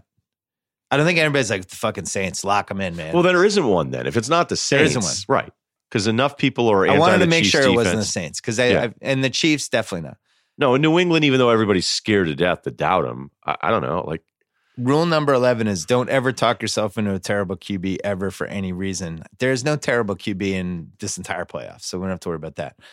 Rule number 10 when in doubt, gravitate toward one pick that would screw over the most gamblers and experts and would definitely go against the single worst gambler you know. I don't feel like there's a obvious round one pick. I think that's one of the reasons I like round one. You can all eight teams, there's a case to be made, right? Well, the line is telling you that on three of them already. You know that basically Vegas sees him even three of the matchups. Rule So- number 13. Now, this applies. Before you wager on a team, make sure that Marty Schottenheimer, Herm Edwards, Wade Phillips, Norv Turner, Andy Reid, Dan Quinn, John Fox, Jason Garrett, anyone named Mike, anyone described as Andy Reid's pupil, and anyone with the last name Mora isn't their head coach. We have Jason Garrett in round one. How many? All right, so we're we're I good don't know on the about the mics. No, I don't think there's a mic. Um, Bill O'Brien is is if he No, if he yeah, I blows the Indianapolis game, I'm throwing him into Rule 13. the Bill I'm O'Brien, the anti Bill O'Brien stuff is weird to me. Like they've had awful quarterbacks, and he still made the playoffs down there. okay. Uh, You're not. You're not even. This is the most dismissive you've been on the podcast. I'm giving you a couple props before we get to the lines. Seahawks, Cowboys, or Ravens, Chargers. Will there be an overtime plus 900? Yeah, give me an overtime. Which one? Uh, feels Ravens, Ravens, Chargers, feels a little yeah. overtime-ish, yeah, right? I can see Rivers Seahawks, losing Cowboys? toss, Yeah. losing his shit. plus 900. So you do two of those, you bet 100 on each, and you're basically risking 200 to win 900 that one of those two games goes into overtime. What about a tie? What's the? Tiger King. I Somebody's listening to the podcast, being like, "What? You're going to love this Yeah. one. How come they don't have a prop for ties?" Bears, Eagles. Will there be a defensive or special teams touchdown plus 210? Mm, no. You've got Trubisky on one end. Yeah. You have the Bears mean- defense on the other end. Basically, you're betting on is is Foles going to give it to Khalil Mack at some point, um, Or fumble or whatever. Eddie Jackson. I'm not doing I it. I thought it was a good one. Most passing yards in round one. Luck is the favorite at plus 250. Watson is plus 400. I think you could make the case pretty pretty strongly that most passing yards is going to come from that game. Yeah, I would go luck there against that secondary. Plus 250. Ty's numbers in the two games against them, um, he's put up he's put up big numbers. He's like yeah, thirteen for three fourteen. Well, the other thing, Houston's run defense is first. So hard to run against them. You actually have to throw it against them. Most rushing yards. How about this one? Lamar. Plus 700. So you go through, it's like, all right, Zeke, Gus see. Edwards. Zeke was the favorite. He's like plus 250. But see, I wouldn't bet on Zeke. Yeah, it's not- the odds aren't great. The odds, well, one Chris the Carson payoff, was 8 to 1. yeah, Carson's not bad. Carson's, Carson's had a bad. really nice season. Kind of like Lamar, though. Yeah, Like a like a 17 for 145 yeah, why not? running He's just going to break one, and you're in it. yeah. Because I think the Zeke thing is, hey, let's stop Zeke. You know, you can't. I don't think you can actually. The Pats have done good jobs with this, so we're, we're turning back to that. But like, the dumb teams, and I'm not saying the Chargers, the Chargers aren't in that category, but like dumb teams would always screw up the running quarterback thing. Like this guy's just running wild the whole time. You'd be like, hey, you notice how the smart teams build the pocket, make them stay in the pocket the Yeah. whole time? Like, have any of you other guys that coach in the NFL thought about trying to do that there too? So I don't know that the Chargers fall in that dumb category of running wild, but if he breaks one big one, then you're you're halfway there, man. Receiving, other than Hopkins, who's the favorite, Doug Baldwin, 12 to 1. I love Doug Baldwin. I was thinking this is kind of a Doug Baldwin game. he's so un- I mean, look, he's, Cowboys. he's not like Hopkins underrated versus their tier, but whatever tier Baldwin is talked about being in, he's in the one above it. So out all those props, which one you like? Overtime or you like luck? I think the luck one is the easiest. Plus 250. Yeah. I would say uh, if you're doing FanDuel fantasy this weekend, uh, luck would be my QB choice. I don't, a lot of the other ones, I don't have a lot of good feel, but I just feel like luck goes for like 375. And there's no game plan. Why would why would they be like, hey, we're going to run it at him. We're going to throw him off. luck will do the thing though where he will just throw it to the other team like Yeah, he'll at least once in a Yeah. game, or they'll drop the interception, but he he will not throw a no hitter. Yeah, for He the guy give you, he like will absolutely give you one. the cerebral always uh, like and I stuck up for him for so long and I'm glad to see him be good again. But there's always a, a throw every now and then where you're like, what are you doing? He had one Sunday night. It was like, what the fuck was that? The guy ran it back. and single handedly brought Tennessee back in the game. Cost us a chance to bet against Blaine Gabbert in round one. All right, here are the here are the games, and we're gonna do million dollar picks right now. We are up over five million dollars in million dollar picks. We're up For real? five point one million dollars. Yeah, yeah. You're gonna get a check for five million dollars? God, things are going good at the ringer. five, we're up five point. Should get a We're we up should get a five million ninety five thousand dollars. or a hot And the tub. sad thing is, we didn't do million dollar picks last week, and I would have won because I had the uh, I had the Eagles tease with like three things. I love the Eagles in a tease last week. That was my big one. Te- Nice. Eagles Redskins. Houston Indy. Houston is favored by one and a half. I really like the Colts. I've been wait. This is to me is like a perfect storm matchup for me because I've never been totally impressed by Houston. I think they stole some games that they shouldn't have won. They do a couple good things. I'm scared of Hopkins. I don't think they run the ball very well. Not that impressed by their home field advantage. I really like Luck. I think they can block the Houston front four, which is a game changer because if you can block that front four, you can do whatever you want against them. And I just like the spot. I think they have a better coach. I think they can move the ball. It's one of the five teams in the league that I feel like they're down four or they're up three. Like they're just going to be able to put together the 80 yard drive. And I like that. I, I wish I was getting three, but I'm not going to overthink it. I am putting 1.1 million to win a million on the Colts plus one and a half, Ryan. So the money line is what is what's the money the money line? line's basically even. Okay. So you're grabbing an extra point, basically. I, I don't don't- mind getting the extra point because the Texans have played some goofy games. I also like Vinatieri, I should mention too. I love that he's still I love I, that I'm I still just younger. like having him and having money having money on him is great. It's always a key for me too to be younger than one pro athlete. I love that. He's You got the white beard. He's got Yeah. a whiter beard than I do. that Giants game, even though it was against the Giants in week 16, is everything you're talking about. Like the Giants are up on them. You're like, are you guys really going to screw this up against the Giants? Although the Giants played some teams tougher towards the end of the year. Uh, but that's all the things you just said. Luck going, all right, I guess I got to run back. Like I'm going to be back here slinging it for 30 straight minutes. And Yeah. every throw has to be perfect. And I have to optimize every one of these possessions because we just, we got down to these guys.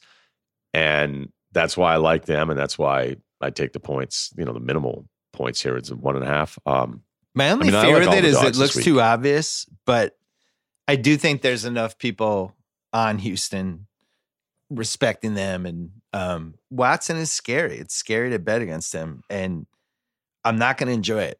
I do not like having money against Deshaun Watson. He burned me a couple times this year. From a DVOA standpoint, um, this is the only one where the line actually doesn't reflect the D, the DVOA. Indy is eighth overall in DVOA, and Houston's eleventh. So you have an underdog that actually has uh, is better from an advanced metric standpoint. are you So looking at the weighted DVOA or are you looking at the overall or the, the gambling version of it? I'm looking at uh at the weighted. Okay. I care about the weighted. no, you d- might you might be better off doing it that way. I just I write it down differently, But so I Indiana, want to make sure I didn't they're better. They're better both ways. Second game, Dallas, Seattle. It frightens me how much I like Seattle in this game. I I feel like everybody just hates Dallas. Like Well, they're mad they're even in the playoffs. They're mad that Garrett's going to stay. Well, it's fun they're to root against Dak them. Prescott. It's fun at that, to root against Jerry Jones. Whole thing. Here's here's a here's a stat for you. Dallas won ten games, eight of them by seven points or less. One by eight. They only had one game where they won by ten plus. That was Jacksonville. They won by thirty three. Um, they tend to play close games. Their win streak, if you actually go through, um, go through all the wins that they had,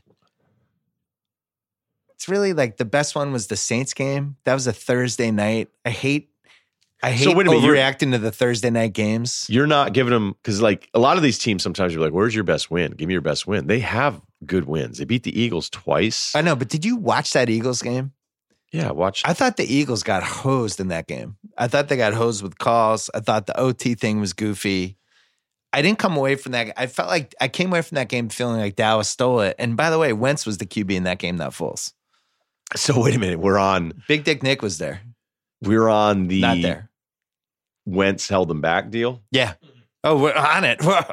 Wentz was actually pretty I good. in planted that a game. flag on that. He was actually good in that Eh. game though. BD Nick is the dude. Um, I like Seattle too because I like Russell. I like how they've reinvented this defense. I like that Carson. I don't know that anybody. I mean, other than fantasy people being excited about his nine touchdowns this year, but there's there's a more com- like I thought this thing was going to be over for them. It looked like it was going to be over. It seemed like a rebuilding year. I just love Russell. I just trust him so much. I do. I, and so that even on the road, I just don't see them losing. I mean, Dallas's defense is probably better than we're giving it credit for. We keep talking about Dak. We keep talking about all the other parts of this, but I am with you um, on Seattle. Well, there's also a little Romo hangover from the extra point game. I think Bobby Wait a Wagner. minute. What? That Yeah, was. they'll be showing the clip. almost the Dallas 10 fan- years ago. The Dallas fans, they remember. They remember. Well, I'm not happened. saying they forget, Eh, but imagine I don't coming like out having of the hangover. okay, but imagine coming out of the tunnel and being a defensive end, and you're no, like, I'm not "Oh, talking let's about get the it, let's get it." Right, I'm talking about the fan They look up and they see it on the jumbotron and be like, "Ah, hey, I was motivated before I saw that." I'm not talking about the players. I'm talking about karma and the whole thing with the Cowboy fans. Just like, oh fuck, Seattle, House of Horrors for us. That's the worst reason anybody's come up I'm with on a throwing it in there. podcast yet. I'm throwing it in there. That's what I do. And by the way, Amari Cooper for all the that was weird how that happened because nobody knew what to do there. They wanted to hate Jerry Jones for overpaying for a receiver, And then he was great. Then he got good, and then Yeah. it was like, cool, we get to hate Gruden again because that's more fun because we hate Gruden. But Cooper has he's I don't know. I, if, I hated think that trade. You hated it. Which I hated way? it for Dallas. I thought it was idiotic. And then He's it- cooled off a bit. Is my point. I know, but it's he's 24. It made sense. The, the risk was that they would be giving a top 10 pick to the Raiders, and they're not now. And it was the right trade. Um, I also like the Russell Wilson, Pete Carroll versus Jason Garrett, and I like their special teams. And I really feel like their special teams can swing this. you love game. their punter. I love the punter and I like their kick returners. And I think they can, I think that's worth like four to seven points in this game. And there's going to be one moment where that special team swings something. And I don't really want to get bet against Wilson. I just want Will. I if I have money on this and my life dependent on it, I want my money on Russell Wilson and the Seahawks and that infrastructure versus the fucking clapper and Dak Prescott, who I don't trust at all, and Amari Cooper has never been in a big game. If you and life. Jason Garrett were at a cocktail party, like say the Cowboys clapper? don't, yeah, don't make it all the way, and then you're in Atlanta, you know, doing some kind of high end deal with Roomba that, that vacuums was like or a dig. Yeah, no, Somehow that turned into a dig. no, I don't think it was What a dig, but like, there? but like, like a you- drive-by shooting. right? So like you, you and Garrett are hanging out. Would you say hi, or would you say I've been making fun of you all year, calling you the clapper? I've All year, it's been like five years. Would you? Would it be uncomfortable? How would you handle it? Probably, probably would not pursue an interaction. What if he came up to you and said, "Hey, fuck boy, you act like that hasn't happened to me in my life. who came after you? Oh, there's been some good ones. What's the best one?" There was one uh one movie director who was not happy with something that I wrote.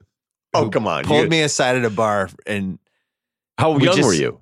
it was like 10 years ago. So you're still out and about. Yeah. He grabbed you at a bar. It wasn't like we were going to fight. He just was really upset about what I wrote. I'm not saying. Iron Man's I'll tell you incredible. You, don't understand the arc, I'll tell you after. it was great though. costume. So I got set. I got Seattle plus one and a half. Ravens Chargers. Ravens are two and a half point favorites. I'm I'm going a half bet on this. I'm not going a full unit. I'm doing 550 to win 500. Wait a minute, you just went. Cra- we just spent an hour on the Ravens and how excited you are about it, but you don't like this line. the lines something about the line scares me. I don't know what it is, but the minus two and a half freaks me out. I also don't like how the Chargers always tend to play these games where it's like they're down nine, they're they're up twelve. Like it- it's Why like are they going for two? They shouldn't. Oh, yeah, they it's got like it. math like gets Yeah. thrown out the window. What chart do they have? and I could totally see the Ravens winning this game by two. And so I'm going to half unit that one, but I do like them. And then the last one, the Chicago minus six. The minus six scares me for some reason. Because they want you to bet Chicago there. I know. I'm going to do something a little dramatic here. I'm doubling down on the Seahawks in a tease. I'm teasing them the plus seven and a half, and I'm teasing the Bears down to even for another million. Bears just have to win. Seahawks, um, seven and a half. So they win seven or less. That was why I mentioned the Dallas thing before. When Dallas wins, they tend to win these close games. They don't tend to win by 10 or more, which I like with Seattle. I, even if Dallas somehow wins, I think it's close.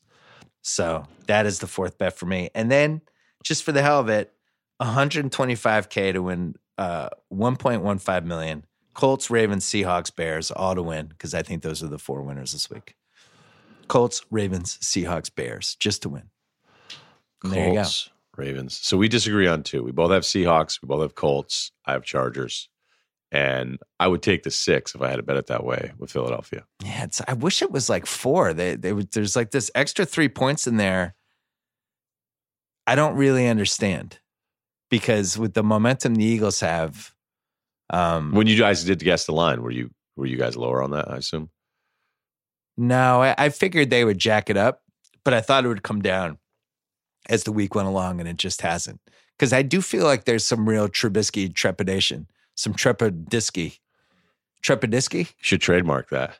trepidisky. Making the next ringer Kyle. T-shirt. Write that down. we have it in gray and heather. That's it. We're done. Now you now you can go cough up a lung or I do know. whatever that. This is a gamer performance by you today. I know. I I, Some I feel bad. old school Massachusetts performance. Um, this is fun. I'm really looking forward to round one, and I can't believe that the first game is actually going to be good for once in our lives. Yeah, there's always been so many of those Saturday, Saturday ones. morning, it's, and uh, we call it like, the shaky special. Yeah, we're like, yeah. Yeah, it's Okay. usually it's the, it's when I you mean, I've watched it. I mean, how many times have you not watched it? You watch it, but then you're pissed. Like, I could have gone outside. Who was the guy who started for the Raiders two years It ago? was Was Connor it Cook. Connor Cook. Right, but who who did he go up against? Was it was it Osweiler? I remember. What was the Raiders game? there. I'm gonna yeah, it was right. Osweiler versus Connor Cook. Right, and it happened to be the ESPN game, and of course we were all pumped in the hallway for that yeah, one. what a classic. I remember talking myself into Connor Cook to at least cover, and then Khalil Mack walked right by him at the start of the game and didn't like give him a high five or anything. And I was like, oh man, they're they're done. He's not even acknowledging his own quarterback. Let me see here. That was it. Let's check it. Yeah, I.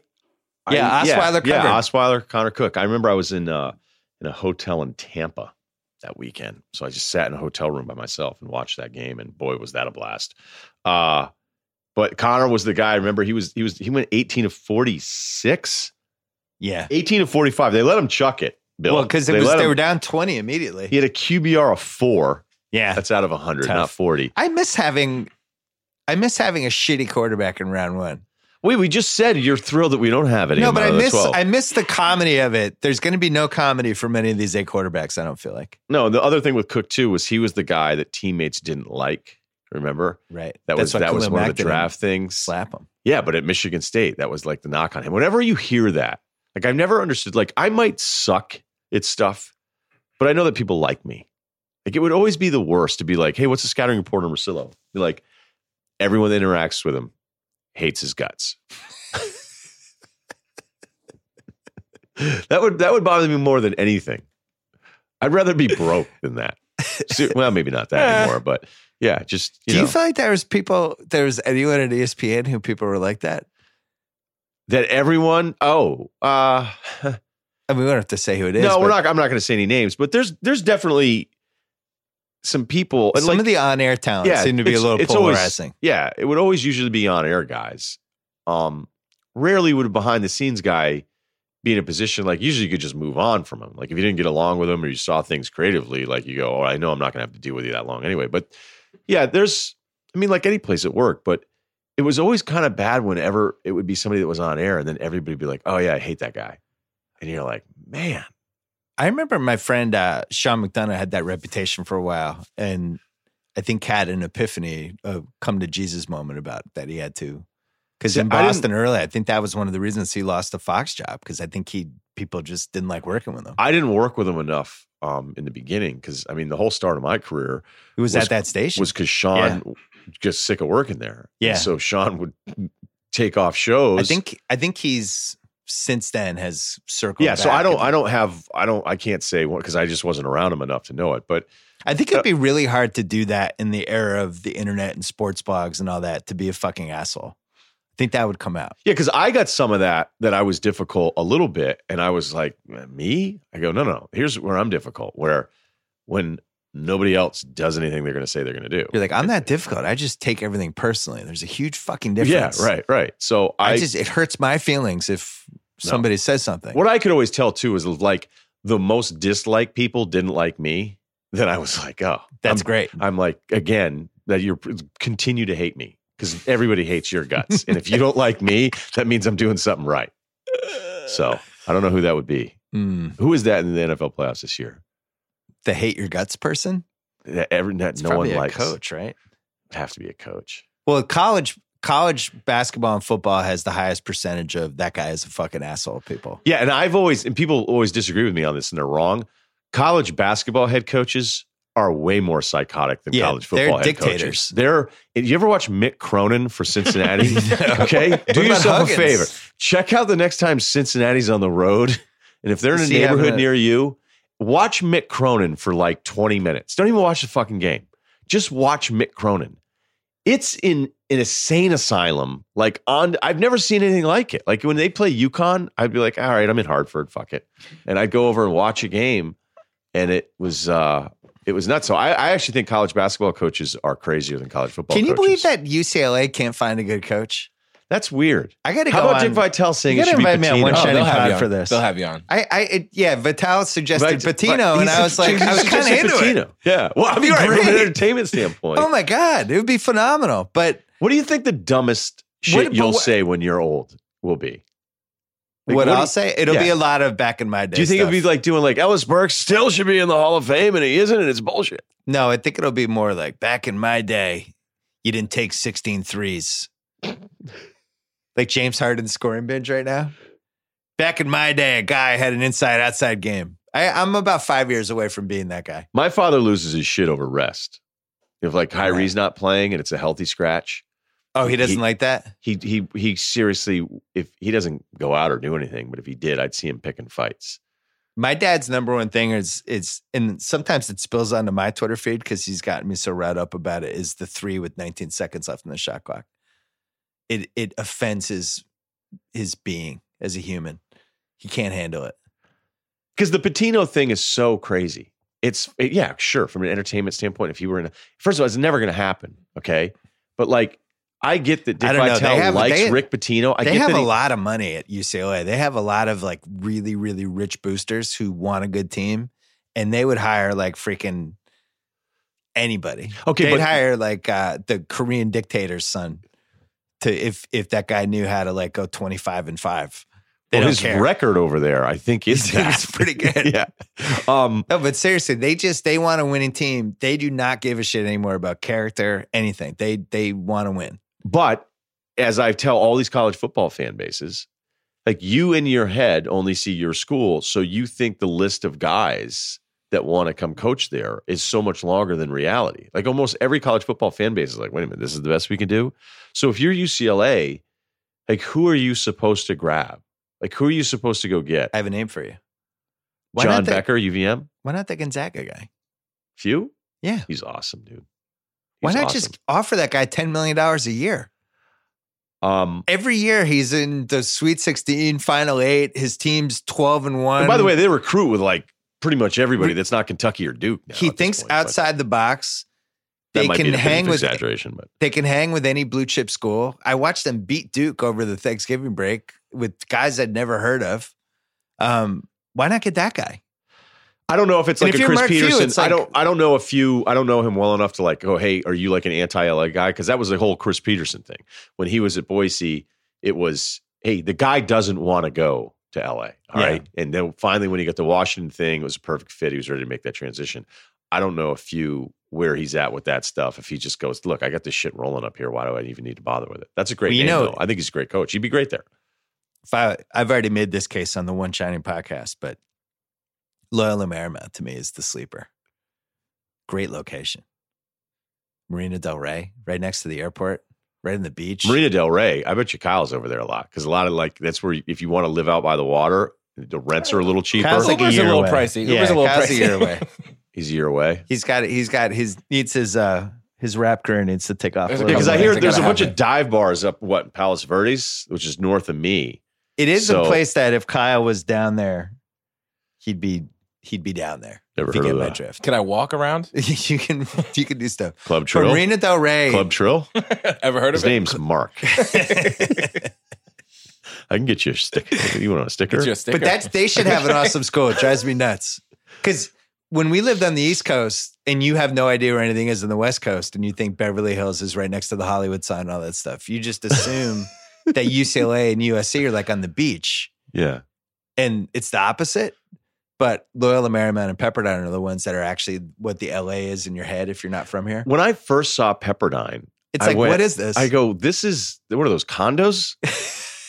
it's amazing. like, what's what do you get? What do you get for like twelve hundred for a, a studio in there?" And then you go up, and it's just this hill. yeah. I drive. I actually, when I really want to check it out, I pull up to the gate and I go, "Hey," I go, "I, I, I work at ESPN. I just want to see what the hell this is all about." No, they'll and let the, you the guy was like, "Yeah, no problem." He's like, "Just you know, don't don't park where you're not supposed to park." And you start walking around. It's like it's like another planet. Like it's it, it, when you walk around up there and then you look down at the water and the canyons and all that stuff, and you just go, like this should be a powerhouse. I know It's- it never would. It's the most expensive school in the country. Will Cain went there. Polo, walk Will on. Cain. Who Yeah. is- Shut up. No, no, swear to God. Come played, on. Played water water Walk polo. on polo? Water polo. And he used to um he used to pick fights at Moonshadows all the time. Oh wow, that's the Mel he'd go down there and he'd he'd have a couple old granddads, a couple neat, two fingers, and he'd be like, Hey, hey fucking surfer boy. It's not how we do it down in Texas. He get he getting all sorts of wrestling. Matt Money. Smith also went there. Oh, he did. Petros of Money fame. Yeah, I don't even know how you go there. Like I look at it and it's unbelievable. I don't know that I could do it. I don't know that I could pull it off. You know, and like all the students work at the Sun Life smoothie place It's in downtown Malibu. Like I lived it up there for a like a month and a, or two and a half months. That's right. it's Yeah. incredible. My daughter and I go to play soccer there because they have this hill that you there's some goal on there and you can just kick, you know, do all these kicks in the Pacific Ocean's right there, and it's like fucking the end of Shawshank Redemption. It really is. it's yeah. really like the most incredible thing. him. You expect to see Andy down there working on a boat. And people go to college there. I don't. And the thing is, is like you you describe it, and people that have no idea, like go ahead and Google, look it all up. I don't know that it would be so distracting that you wouldn't get shit done. Like when I think of a friend of mine who went to Tulane, I'm like, how the hell Yeah, do you go to Tulane? dangerous. Like, how do you do that? There's no way. Like, I was a mess at Vermont in the beginning because I couldn't even handle just ordering food. Like, I grew up in Martha's Vineyard. I'm like, some asshole comes to your place and brings you wings at 2 a.m. This I'm is so mad about it because like I went to Holy Cross. I wanted to go to Holy Cross, and then I visited, and I used to go there It's for a fucking all the hill, games. and you're Yeah. just walking It's up a hill rainy 30 all the degree winds. The weather's terrible. But uh, for the people listening out there, if you go on YouTube and you watch, just put in Battle Network stars, any of like the first 10 episodes, and each one will start with Howard Cosell's voice and a helicopter shot of the Pepperdine campus, because that's where they did Battle Network stars. And like that beautiful Pepperdine campus. And you'll see what we're talking about. It's it's outrageous. But the point is, Like, I don't know that if you Loyola went Marymount though- them should have a great Yeah. team. But if you went to Pepperdine, I don't know that you'd be going, oh, I'm never going to get anything done because you're actually isolated from everything. By the way, Downtown- Pepperdine has like great swimming and soccer, and so couple it's not like they don't have good sports. Volleyball, right? Volleyball's a big one for them. That would make sense. But yeah, like, you don't go up to Zuma. It's not like you're going to get in trouble up there. You, you know, you would have to. I guess if you were older, you would well, they don't let you Uber drink on campus. right. So you'd have to go what roll into Santa Monica and find some dive bars in Santa Monica. Yeah, I but guess. Uber's changed everything now. It has, but it's still a hike. Like when you're still Yeah. a like right, you're Pepperdine. somebody's paying the bill, but you can still have somebody paying the bill or you're not and still be a broke college kid. So, Yeah. you know, when you're younger, you're probably not even thinking of like, how am I going to do this? Like, we're trying to break down the social scene in Pepperdine without really knowing it. But as amazing as it is, it doesn't, I, my guess is driving around up there that you're still kind of confined to campus most of the time. And it's you're dry, Getting, you're right? getting your work done. But yeah, mo- obviously when you're older. Most schools are like that. Like I had three buddies who went to Colgate, and you walk down a hill, and there's like four bars in this little downtown, and that was That's how Mississippi State is. scene. Starkville's four bars, all like identical, all with porches. The Cotton District. well. BC was remember Mary Ann's was just the Yeah. place for 20 years. I don't know if it's still the case, but it was just Mary Ann's crammed with with the beer and the the taps that hadn't been cleaned in 20 years. I ran into Craig Smith there once, Craig Smith. BC. Yeah. Oh, the basketball player. Because I lived up the street. What was your bar in Boston? Uh probably the place because I bartended there. Oh yeah. But it wasn't it wasn't a good fit. I was like in a weird, really kind of bummed out. I was really broke. I'd been broke now for like four or five years. And I'd proposed to my girlfriend and she said no. And so then it was like, okay, now I'm gonna live in Boston. And I had the shittiest apartment. I actually brought a girl back once and she's like, You're on TV. And I was like, Yeah. awesome. And uh, so that wasn't she wasn't super into the place. Wasn't gonna close the deal. It's funny going back. I was back in Boston with my family for the holidays. We went to Charlestown, which is almost always the same every time we go. And that's yeah, where I lived for it nine isn't years. anymore now though. You know? It is, but it isn't. It looks almost the same. We went to the Warren Tavern at like 1.30 on a Thursday. It was packed. Um, but they'll always have like one or two things that are just blow my mind. Like the, all of a sudden there's a Whole Foods there instead of the Johnnie's Foodmaster. It's like, do you got a Whole Foods in Charlestown? Yeah, the idea that that That's was like gonna right. insane. I- Yeah. That almost broke my brain. But the new thing that I noticed this time was there's a beautiful Starbucks in the big main square where uh, the bank is, and I was like, wow, that I just would have gotten so much, so much, so many columns would have been written at that beautiful Starbucks instead of the Dunkin' Donuts. That I Is that where you at. lived when you lived there? Yeah, I lived. I lived like that's right in the heart of. Charlestown Yeah. for eight, nine years. See, I lived like further out because I couldn't afford anything, and I, I really, it really bothered. I got me. in Charlestown before it flipped. yeah, but So you had like a mid-nineties. real gig. Like I was only bartending one night a week, and it actually didn't pay that well. It was like the You worst bartending job I've ever had. I couldn't believe Well, I, how bad had we the. I had the site. I was double dutying. Yeah, but I was doing the stuff at the zone, and I was, I mean. I'll never forget. They're like, "All right, we're going to pay you a thousand bucks every paycheck." And at that point, I didn't know that paychecks came every two weeks. yeah, So I was like, "Holy shit! I'm going to make fifty two grand. Like Yeah. I can, I can get a car that it was works. twenty six. and it was 26. I'm like, oh, 26 grand. And then after, and then the whole thing, and then the agent was like, I'll take 4%. I was like, what the fuck? And um, That's how- you had an agent. Right, agent right, right, thousand yeah. every two weeks. so I was that- so, Where's that guy? I was so broke up until 30 that a lot of people are like, hey, did you miss Boston? I go, if I had had money and been in a better place mentally and happy and all that stuff, like I would have, I would have liked it. And I'd go to games and that part was cool and everything, but I wasn't, I was really miserable. I know not everybody thinks I'm the happiest person now, but I was really like this in the, you know, you're trying to do this career and you're like, this shit isn't going to work. That that was the biggest reason I left Boston because I was in Boston for really from after college for ten years, and even though the last like year and a half Starting things to blow turn- up. things right. turned for me, but it still was this place that I just failed for like almost an entire decade, and just everywhere I looked was just things that I was like, oh, I I lost that, that was a loss, and I don't know. It's sometimes you need to get away from that. yeah. now I this is turning into a life talk. No, but I, I always think these things are kind of important because I had so many moments where I'm like, just go back and get your GC license and you know make some money. You'll be able to build your own house in five. I almost years. went into real estate in summer 2000. I was going to give up. I was I- like, I I'm gave- so tired of not having money. oh, not having money, man. It was so bad. I, do you know that I I freelanced? I used to freelance for YM magazine and for a wrestling magazine. Wait a minute, Young Miss. Young Miss. What the fuck? Had somebody at Holy Cross was uh, shout out to Chrissy Boyle. Um, she used to run YM, and she's like, I had written for the class letter a couple times, and it was funny. And she's like, "You got to write for YM about what guys are thinking." I have like four pieces no for YM. way. and they paid like twelve hundred or fifteen hundred. that's real money. and then the wrestling mags paid like a thousand, twelve hundred. So it was like I, but I was at that point for like two years. Or like, sure, I would, I would have sold blood for five hundred bucks. what did guys want back then? That's what it was like. It was like twenty five things your boyfriend isn't telling you by Bill Simmons.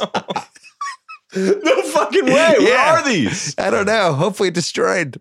Oh man, we gotta no, we gotta find a way. Something Hopefully with the they don't ringer. exist. We gotta re There's re. probably some good stuff in there. What about a remake of this? Re- I don't know. Even I didn't keep these. Um, No, Kyle, is anyone still listening to this? I don't know. I'm looking up these young miss covers trying to find this thing. No, that's gone. We're we're cutting all this out. Uh, Ryen, this was great. All right, thanks, man. All right. Thanks to ZipRecruiter. Don't forget to go to ziprecruiter.com slash BS. Thanks to SimpliSafe. Remember, fellow procrastinators, now's the time to act. SimpliSafe's extended holiday sale ends soon. No contracts, no markups, no complicated installation. Just go to simplisafe.com slash BS. Order before January 8th to save with their extended holiday sale. Simplisafe.com slash BS. That is SimpliSafe with two eyes. Don't forget about the rewatchables Godfather on Tuesday. Enjoy the weekend.